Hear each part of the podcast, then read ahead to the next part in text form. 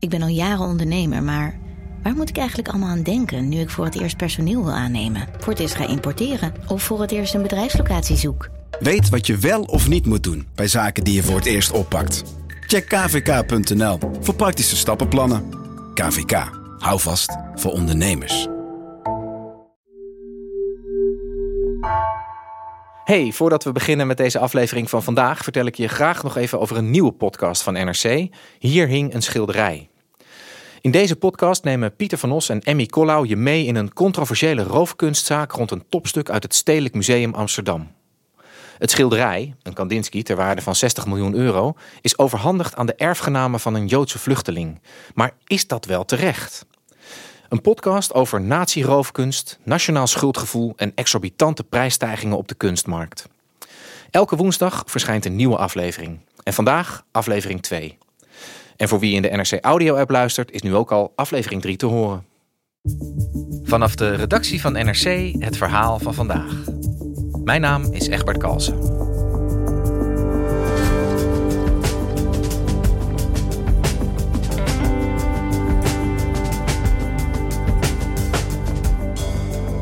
Meer dan 15 jaar lang was ING de huisbankier van de Russische oligarch Roman Abramovich.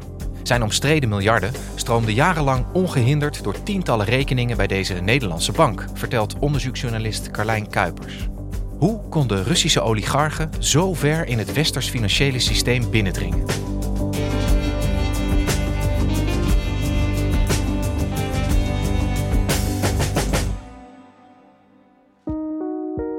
De Russische eigenaar van de Londense voetbalclub Chelsea, Roman Abramovich, is toch op de Britse sanctielijst gezet.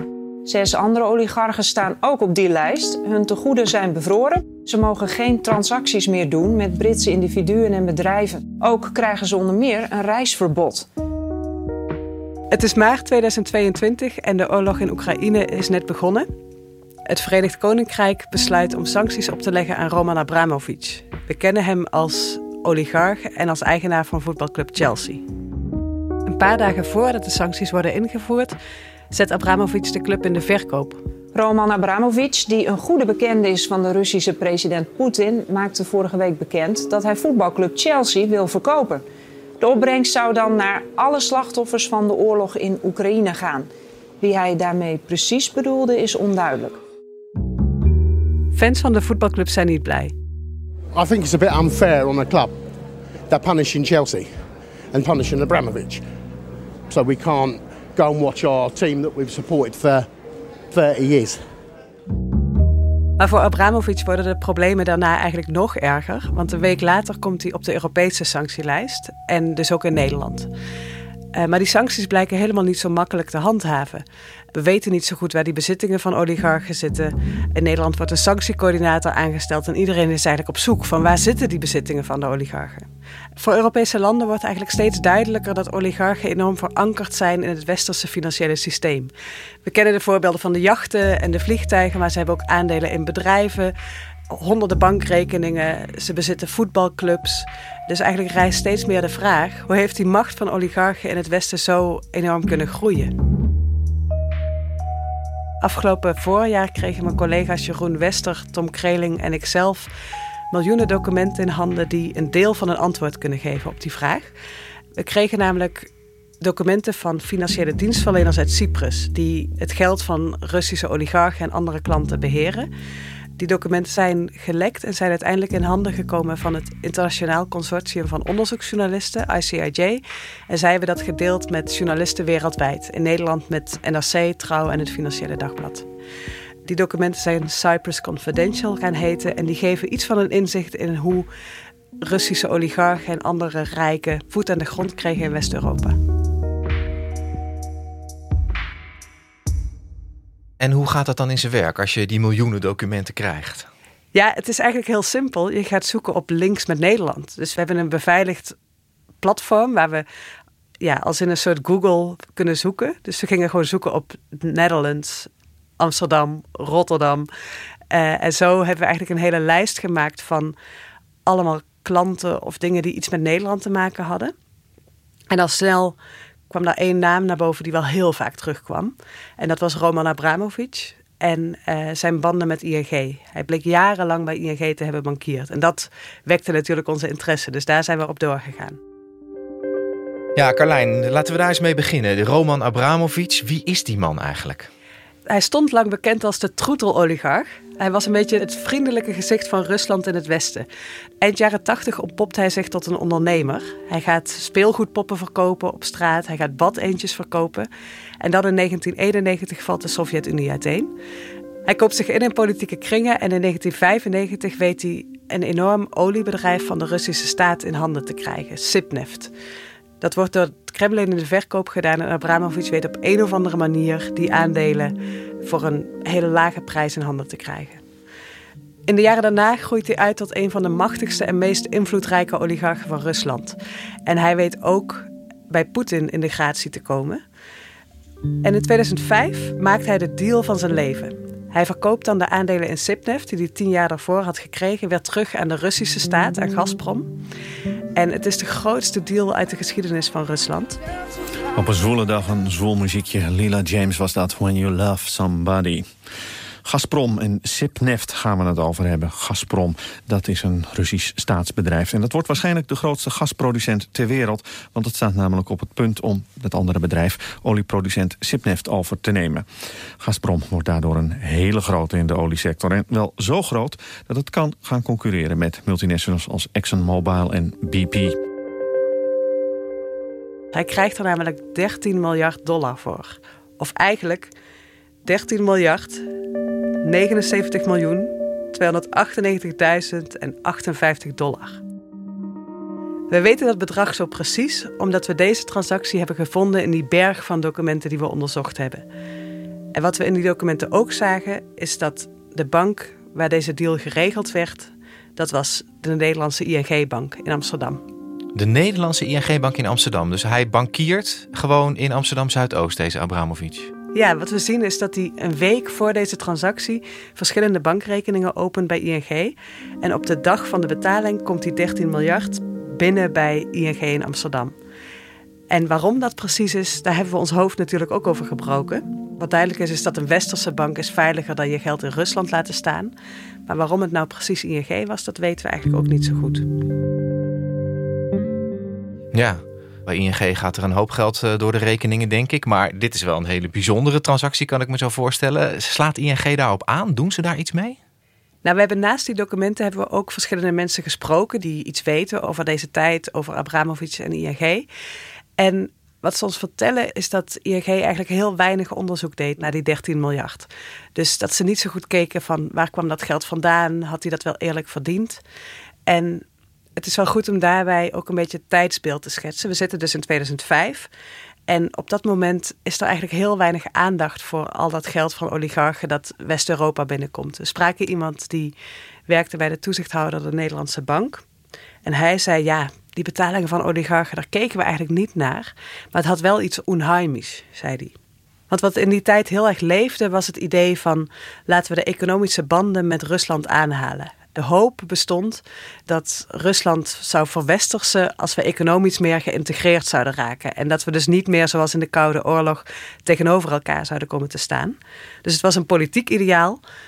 En voor banken was het natuurlijk een enorme groeimarkt. Dus zij zagen het ook wel zitten om naar Rusland te gaan. Het was een enorm land waar ze gewoon veel zouden kunnen verdienen. En wat we begrijpen uit gesprekken is dat het ook voor zo'n Russische oligarch in die tijd heel makkelijk was om een Nederlandse bankrekening te openen. Veel meer dan een kopie van je paspoort en uh, je naam en adres had je eigenlijk niet nodig.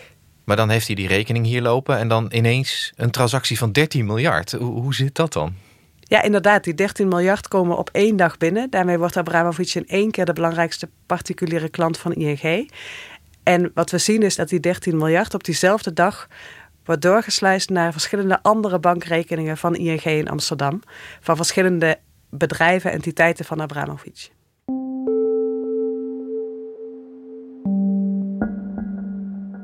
Oké, dus hij heeft niet alleen maar zijn privérekening bij ING, maar hij brengt ook zijn hele zakelijk imperium zeg maar, bij de bank onder.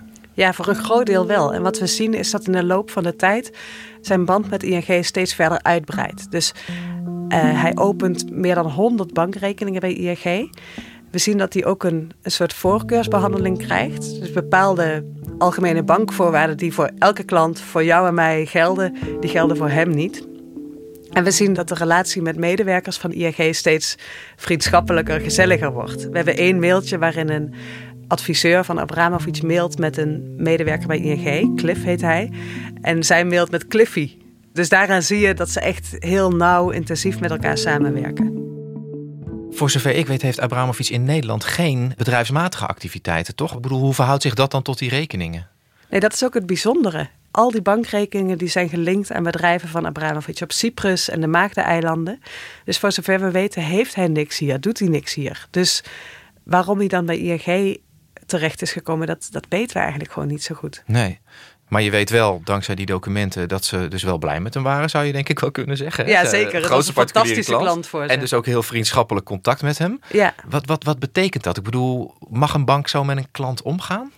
Ja, dus zeker voor grote klanten is het niet heel ongebruikelijk dat ze een soort persoonlijk aanspreekpunt hebben en dat ze een bepaalde voorkeursbehandeling krijgen. Maar wat je ziet bij Abramovic en ING is dat de bank ook eigenlijk heel weinig controles doet van of het wel klopt, de transacties, of ze niet per ongeluk meewerken aan witwassen, dat soort dingen. Die hielden te weinig in de gaten of het allemaal wel klopte wat hij met die 100 bankrekeningen deed. En hebben jullie dat kunnen zien? Ja, we hebben nogal wat voorbij zien komen. Hij koopt luxe jachten, villa's, ook aandelen in best wel veel strategische bedrijven.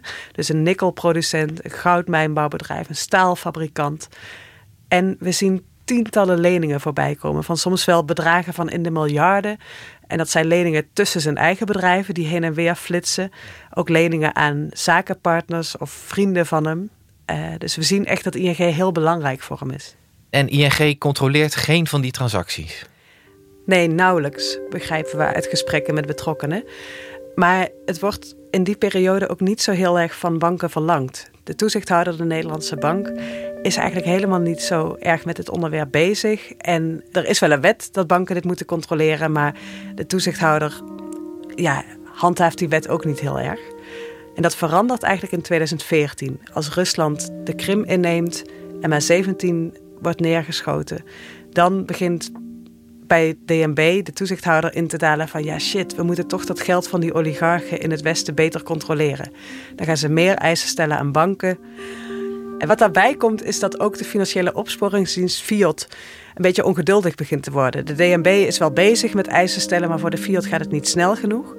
Zij krijgen in verschillende zaken in de gaten dat ING te weinig doet om witwassen tegen te gaan of andere vormen van financiële criminaliteit. En in 2016 besluit de Fiat invallen te doen bij ING.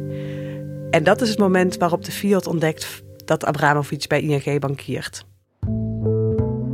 Oké, dus de, de Fiat valt binnen bij ING. Dat lijkt me nogal een alarmbel voor zo'n bank. Uh, doen zij daar dan wat mee met die inval?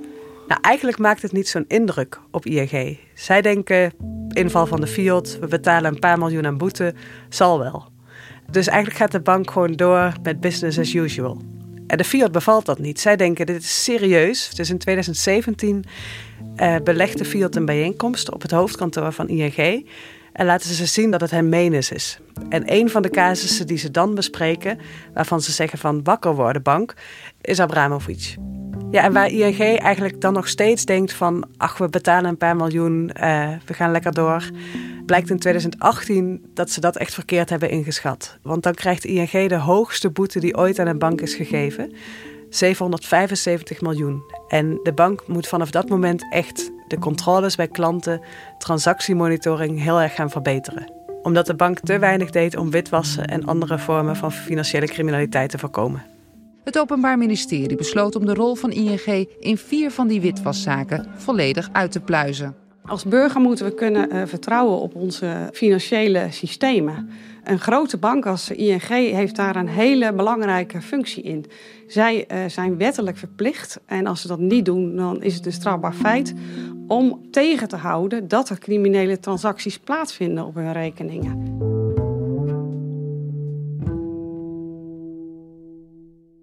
Ja, dat lijkt me een duidelijk signaal. Een, eh, een, boete van 775 miljoen. Is dit dan het moment dat ING stopt met Abramovic? Nou, ING is publiekelijk door het stof gegaan. Ze hebben excuses aangeboden. ING acknowledged serious shortcomings to prevent financial economic crime. We take full responsibility for this and we deeply regret what has happened.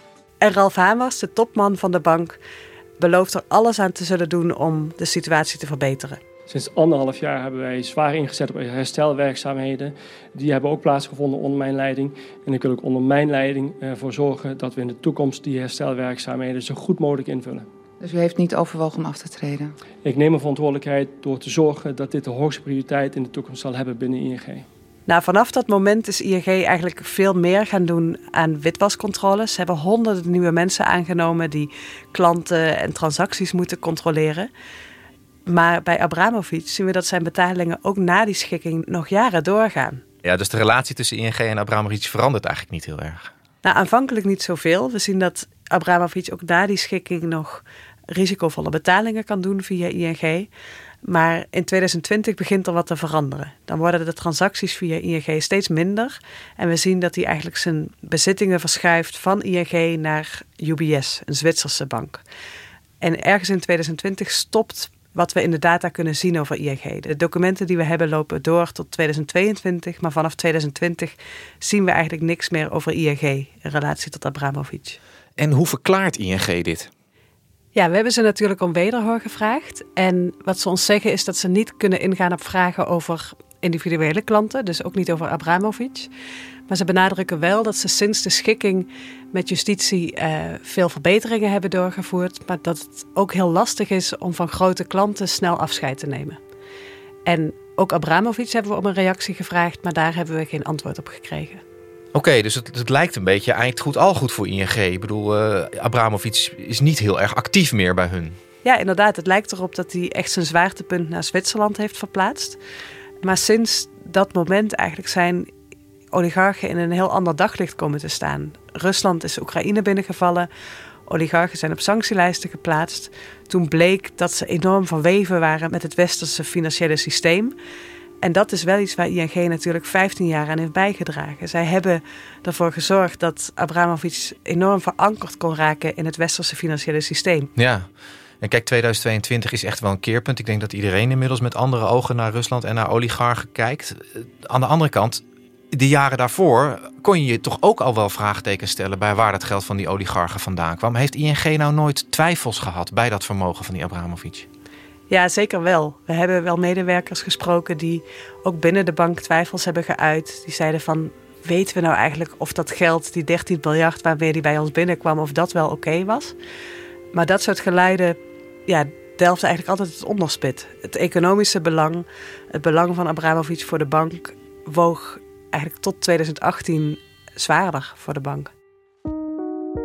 En is dat dan naïviteit of hebben ze bewust oogkleppen opgedaan?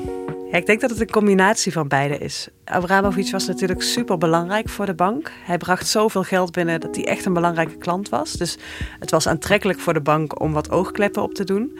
Maar tegelijkertijd was toen ook het hele politieke idee van laten we die economische banden aanhalen. En nu, met de kennis van nu, zien we dat dat idee heel erg naïef was. Uh, maar dat is niet alleen de bank te verwijten. Dat was toen echt het hele breed gedragen idee van we moeten ons meer vervlechten met Rusland.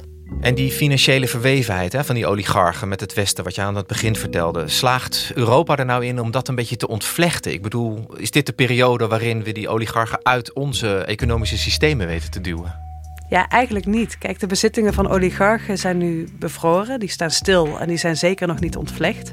Maar wat we ook in het lek zien, is dat verschillende oligarchen net voor de sancties, net na de invasie, hun bezittingen hebben verplaatst, hebben overgedragen aan hun partner, hun kinderen, hun zakenpartners en vrienden. Ja, dus waar we in dit lek nog konden intypen Abramovic, dat, dat wordt eigenlijk steeds ingewikkelder. Want wat zijn de namen waar we nu naar moeten zoeken als we zoeken naar het geld van Abramovic? En ja, zo zie je dat die oligarchen eigenlijk steeds tien stappen vooruit denken. En die vervlechting echt nog niet ten einde is. Dankjewel, Carlijn. Graag gedaan.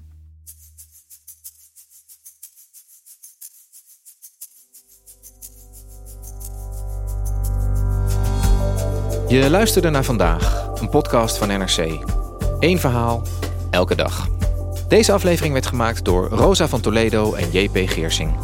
Coördinatie Henk Ruigrok van der Werven. Dit was vandaag. Morgen weer.